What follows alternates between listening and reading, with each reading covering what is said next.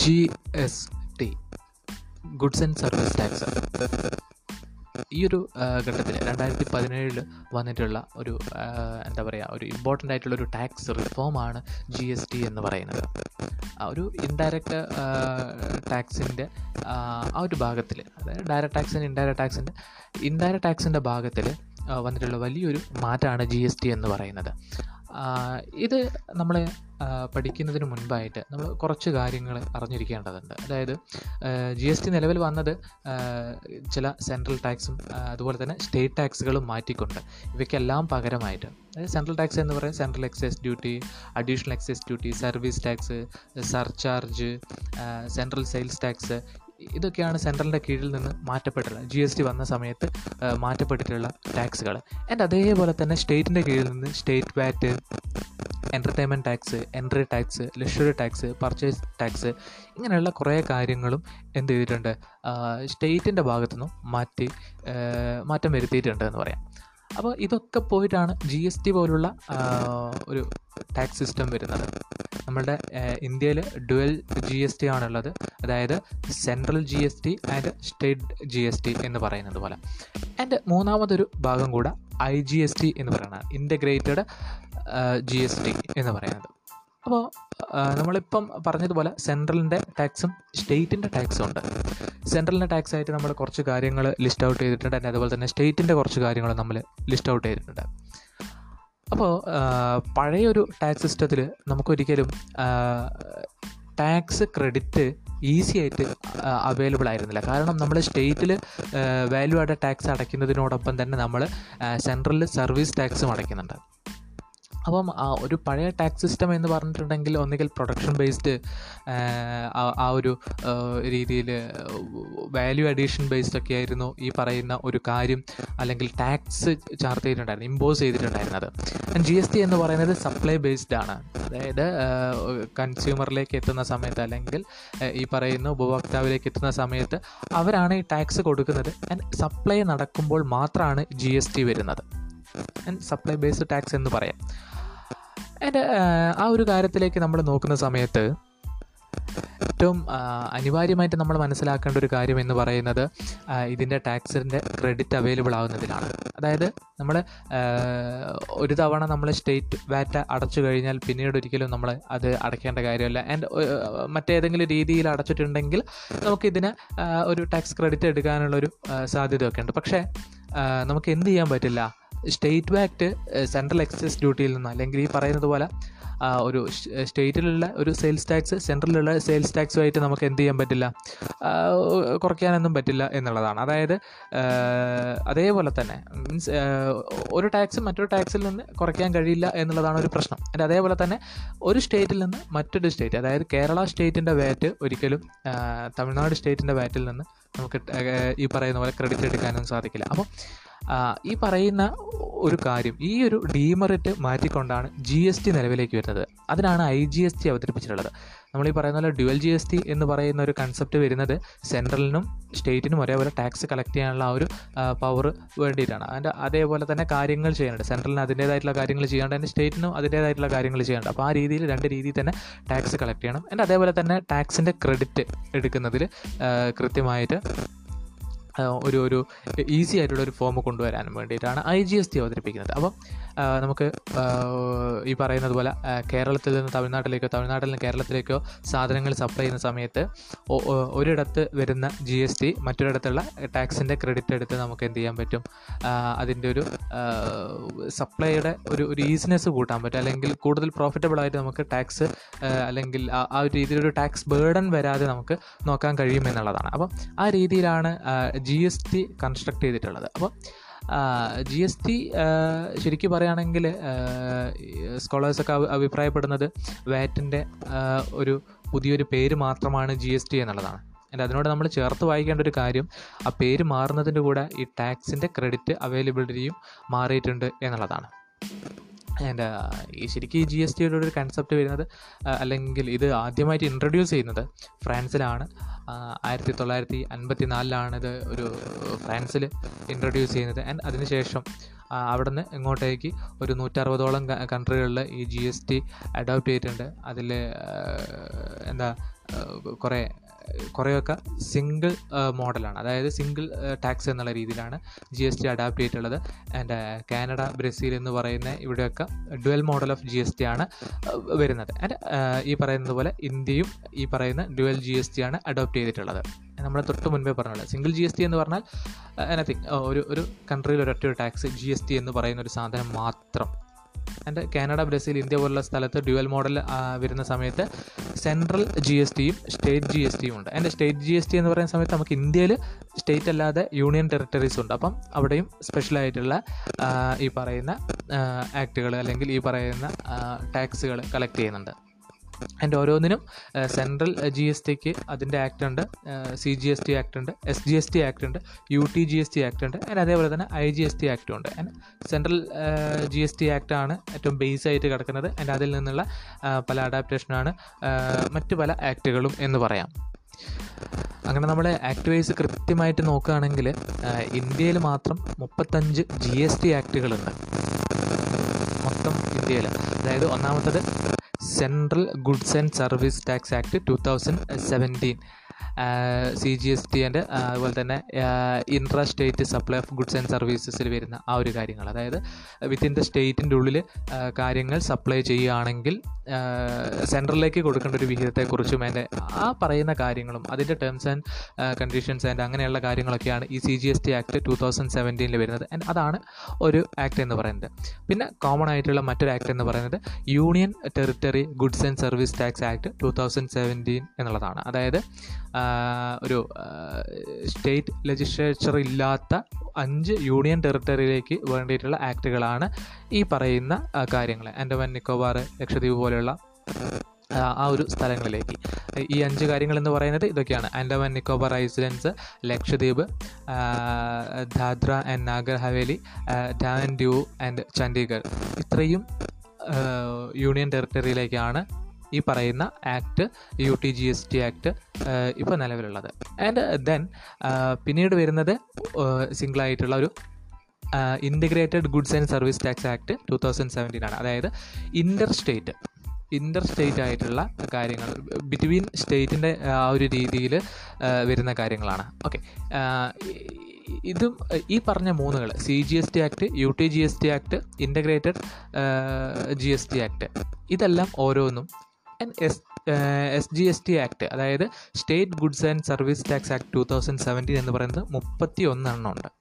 ഓരോ സ്റ്റേറ്റിനും അതിന്റേതായിട്ടുള്ള ആക്റ്റുകൾ ആ രീതിയിൽ മുപ്പത്തൊന്ന് എസ് ജി എസ് ടി ആക്റ്റുകളാണ് ഇന്ന് നിലവിലുള്ളത്. അപ്പോൾ ആ രീതിയിൽ നോക്കുകയാണെങ്കിൽ മുപ്പത്തൊന്ന് സ്റ്റേറ്റ് ജി എസ് ടി ആക്റ്റുകൾ ആൻഡ് ദെൻ മൂന്ന് രീതിയിലുള്ള central union territory and integrated G S T ആക്റ്റുകൾ അങ്ങനെ നോക്കുന്ന സമയത്ത് നമുക്ക് ഏതാണ്ട് മുപ്പത്തി നാല് ആക്റ്റുകൾ നമുക്ക് അവിടെ കിട്ടും ഇതിന് പുറമെ വരുന്ന മറ്റൊരു ആക്റ്റും കൂടെ ഇതിലേക്കുണ്ട്. അതായത് the goods and service tax compensation to state act two thousand seventeen.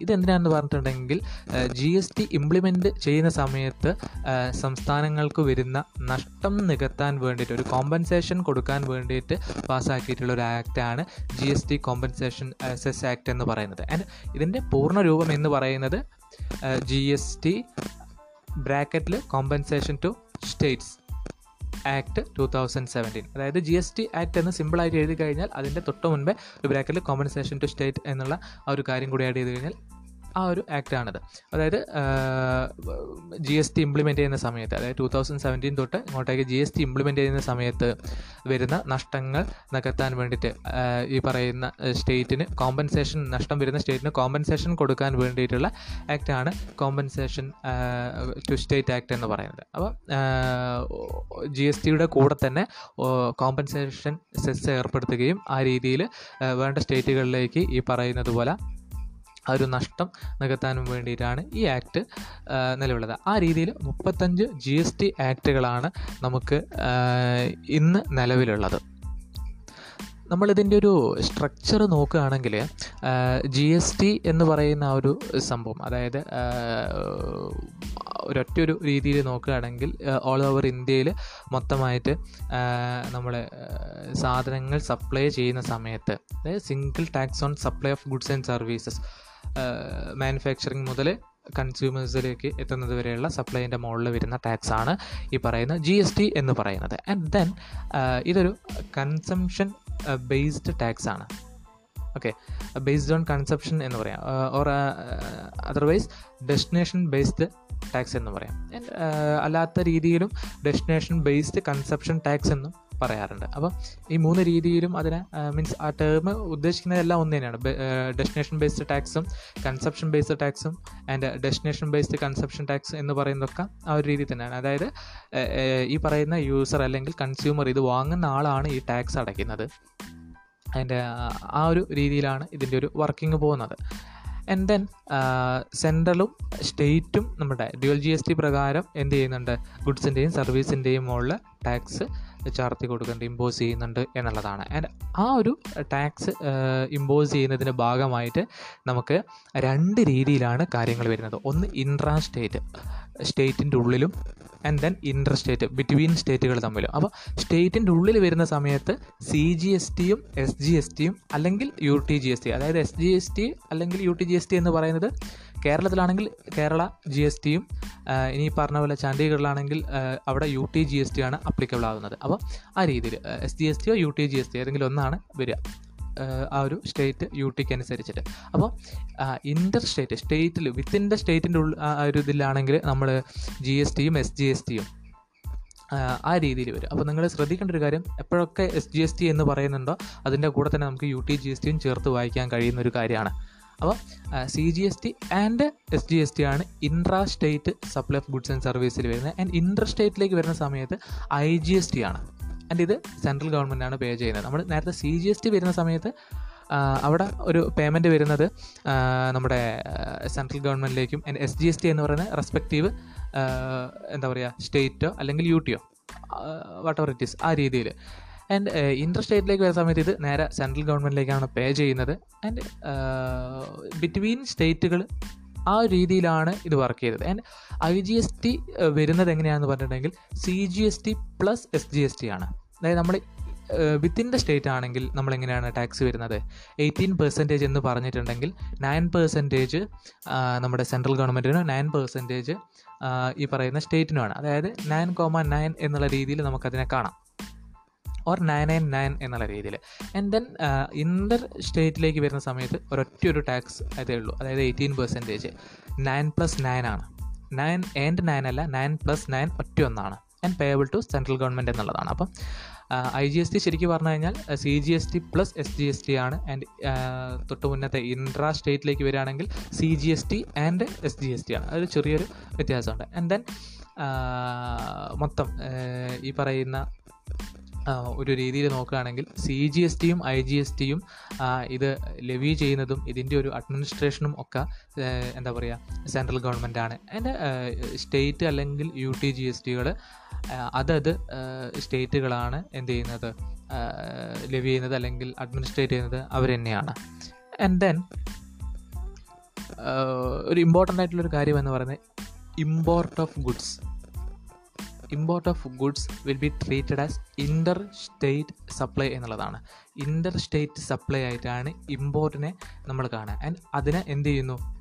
സാധാരണ രീതിയിൽ ഇന്റർ സ്റ്റേറ്റ് സപ്ലൈ ഈ ജി എസ് ടി ആക്ടിന്റെ ഏതിന്റെ കീഴിലാണോ വരുന്നത്? അതിനനുസരിച്ചിട്ടുള്ള ടാക്സിങ് ആണ് അവിടെ വരിക. അതായത് inter state supply I G S T ആണ് അപ്ലിക്കബിൾ ആയിട്ടുള്ളത്. അപ്പോൾ ആ രീതിയിലാണ് ഇമ്പോർട്ടിനെ നമ്മൾ ട്രീറ്റ് ചെയ്യുന്നത്. ഐ എന്തുപോലെ? ഇന്റർ സ്റ്റേറ്റ് സപ്ലൈ പോലെ. ആൻഡ് അതിന്റെ കൂടെ നമ്മൾ എന്ത് ചെയ്യും? ബേസിക് കസ്റ്റം ഡ്യൂട്ടിയും നമ്മൾ അവിടെ ആഡ് ചെയ്തിടും. എന്റെ നമ്മൾ ഈ ടാക്സ് റിഫോമിലേക്ക് വരുന്ന സമയത്ത് എല്ലാ ടാക്സും ഇതിലേക്ക് വന്നാൽ കുറച്ച് ടാക്സുകൾ പുറത്ത് നിൽക്കുന്നുണ്ട്. ഓക്കെ അപ്പോൾ അതിലൊന്നാണ് ഈ കസ്റ്റം ഡ്യൂട്ടി എന്ന് പറയുന്നത്. അപ്പോൾ ഈ കസ്റ്റം ഡ്യൂട്ടി കൂടെ ആഡ് ചെയ്തിട്ടാണ് ഇമ്പോർട്ടിനെ നമ്മൾ ട്രീറ്റ് ചെയ്യുന്നത്.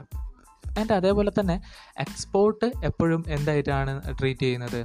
സീറോ റേറ്റഡ് സപ്ലൈ ആയിട്ടാണ് നമ്മൾ അതിനെ ട്രീറ്റ് ചെയ്യുന്നത്. അതുകൊണ്ട് തന്നെ ഐ ജി എസ് ടി അവിടെ പേ ചെയ്യേണ്ട കാര്യമല്ല.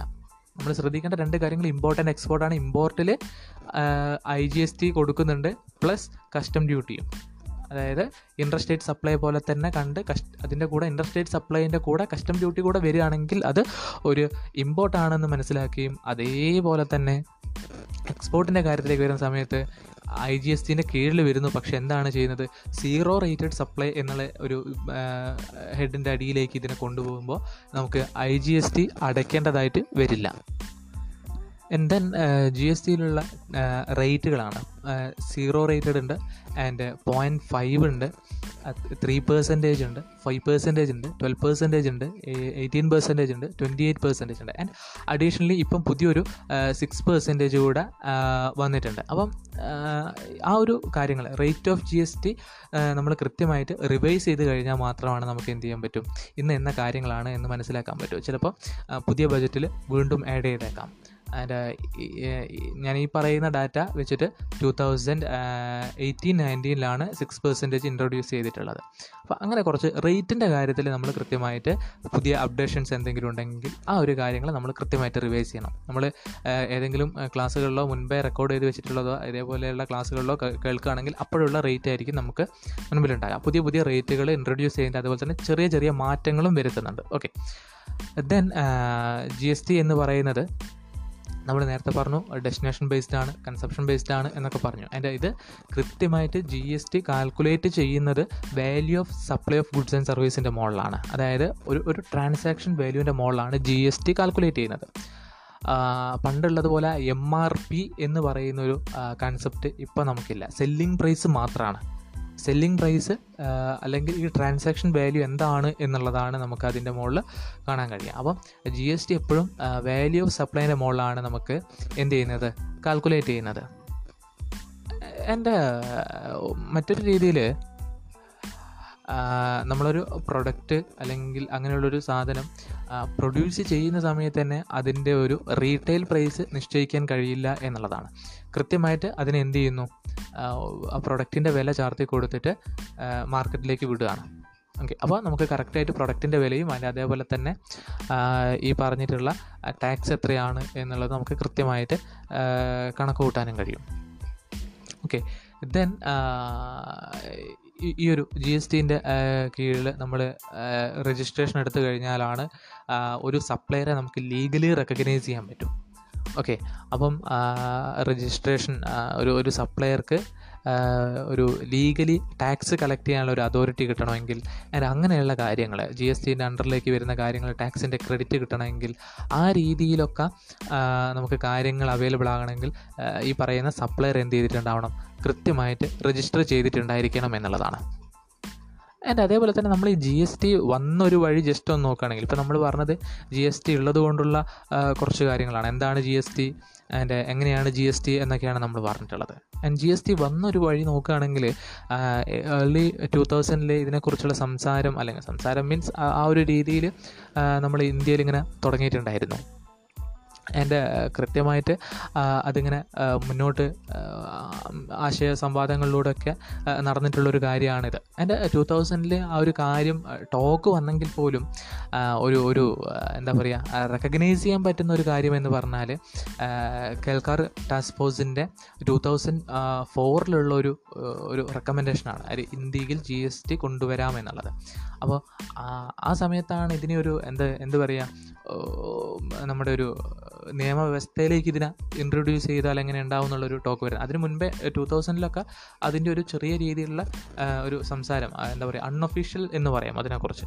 ഓക്കെ ദെൻ ടു തൗസൻഡ് സെവനിൽ union finance minister Shri P Chidambaram ആണ് രണ്ടായിരത്തി ഏഴ് രണ്ടായിരത്തി എട്ട് സമയത്തുള്ള സെൻട്രൽ ബജറ്റിൽ ജി എസ് ടി ഇന്ത്യയിൽ ഇൻട്രൊഡ്യൂസ് ചെയ്യും എന്ന് പറയുന്നത്. ഓക്കെ അപ്പം ആ ഒരു സമയം നിങ്ങളൊന്ന് ആലോചിച്ച് നോക്കുക. നമുക്ക് ഈ പറയുന്ന ജി എസ് ടി നിലവിൽ വരുന്നത് ടു തൗസൻഡ് സെവന്റീനിലാണ് എന്നാൽ പോലും ഈ ഒരു സെൻട്രൽ ബജറ്റിൽ ടു തൗസൻഡ് സെവനിൽ അതായത് പത്ത് വർഷങ്ങൾക്ക് മുൻപേ എന്ത് ചെയ്തിട്ടുണ്ട്? ആ ഒരു കാര്യം കൃത്യമായിട്ട് അവിടെ അവതരിപ്പിച്ചിട്ടുണ്ട്.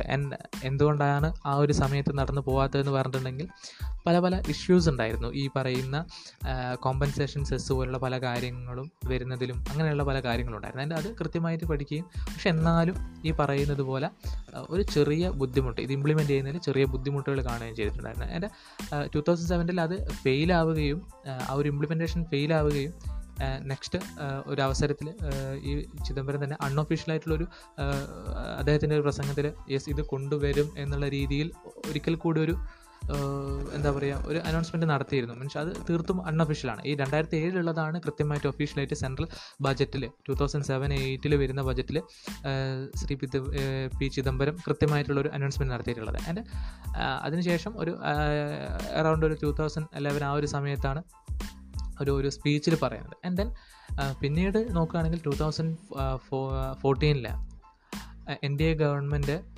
constitution അമെൻമെന്റ് ബില്ല് അവതരിപ്പിച്ചു. നൂറ്റി ഇരുപത്തി രണ്ടാമത്തെ അമെൻമെന്റ് ബില്ല് അവതരിപ്പിച്ചു ആൻഡ് രണ്ടായിരത്തി പതിനാറിൽ പ്രസിഡന്റിന്റെ കയ്യിൽ നിന്നത് സാങ്ഷനായി അതായത് ടു തൗസൻഡ് സിക്സ്റ്റീൻ സെപ്റ്റംബർ എയ്ത്തിനാണ് ഈ ഈ ഒരു കാര്യം പ്രസിഡന്റെ കയ്യിൽ നിന്ന് പാസ്സാവുന്നത്. ആൻഡ് അത് എന്തായി? ഈ നൂറ്റി ഇരുപത്തി രണ്ടാമത്തെ അമെൻമെന്റ് ബില്ല് നൂറ്റൊന്നാമത്തെ അമെൻമെന്റ് ആക്റ്റായിട്ട് മാറി.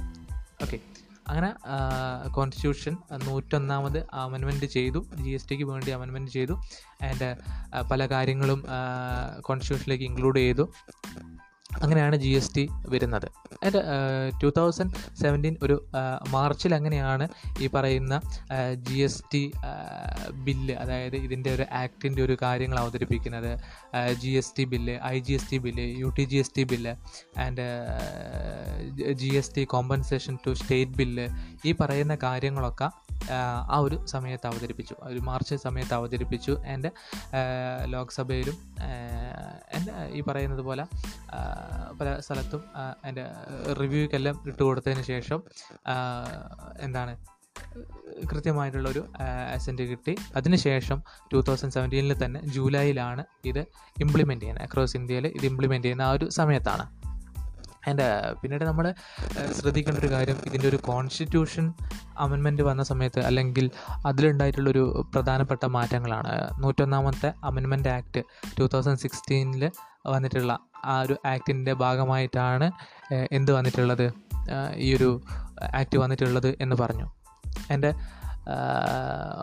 ഒരു ഒരു സ്റ്റേറ്റിനും പാർലമെന്റിനും എന്താണ് ഇതിന്റെ ഒരു ജി എസ് ടി പ്രകാരം അല്ലെങ്കിൽ ഗുഡ്സ് ആൻഡ് സർവീസിന്റെ മുകളിൽ ടാക്സ് ഇമ്പോസ് ചെയ്യാനുള്ള ഒരു കൺകറന്റ് ആയിട്ടുള്ള അതായത് രണ്ടു പേർക്കും ഒരേപോലെ പവർ എടുക്കാനുള്ള എടുക്കാനുള്ളൊരു ആണ് ഒന്നാമതായിട്ട് അതിൽ വരുത്തിയിട്ടുള്ളത്.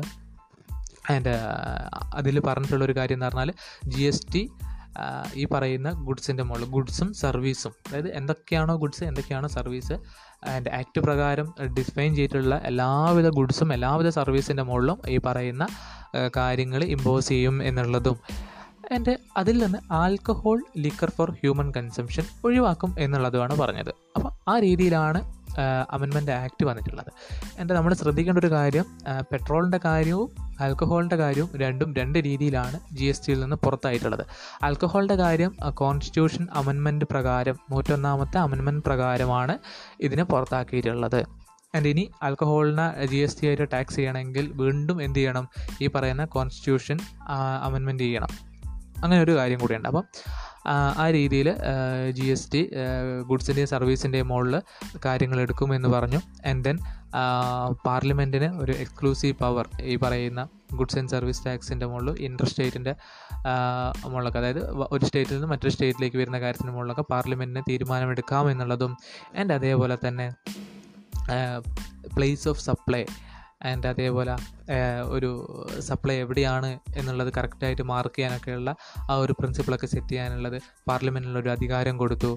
ആൻഡ് അങ്ങനെയുള്ള പല കാര്യങ്ങളും ഈ പറയുന്ന കോൺസ്റ്റിറ്റ്യൂഷൻ അമെൻമെന്റ് ചെയ്തു എന്നുള്ളതാണ്. ആൻഡ് അതേപോലെ തന്നെ ഇതിൽ വരുന്ന ഒന്ന് രണ്ട് ആർട്ടിക്കിൾ അതിൽ പ്രധാനപ്പെട്ട ഒരു ആർട്ടിക്കിളാണ് ടു സിക്സ് നയൻ എ എന്ന് പറയുന്നത്. അതായത് article two six nine A അതായത് ഇതിൽ പറയുന്നത് ഇന്റർ സ്റ്റേറ്റ് ട്രേഡ് കൊമേഴ്സ് എന്ന് പറയുന്ന അതിന്റെ അണ്ടറിലേക്ക് ഇന്ത്യയിലേക്ക് വരുന്ന എല്ലാ ഇമ്പോർട്ട് ഓഫ് ഗുഡ്സ് ആൻഡ് സർവീസിനെയും സപ്ലൈ ആയിട്ട് കണക്ക് കൂട്ടും എന്നുള്ള രീതിയിൽ ആ രീതിയിൽ കണക്ക് കൂട്ടാനും ആ രീതിയിൽ കാണാനുള്ളൊരു ഒരു മാറ്റം ടു സിക്സ് നയൻ എ പ്രകാരമാണ് ചെയ്തിട്ടുള്ളത്.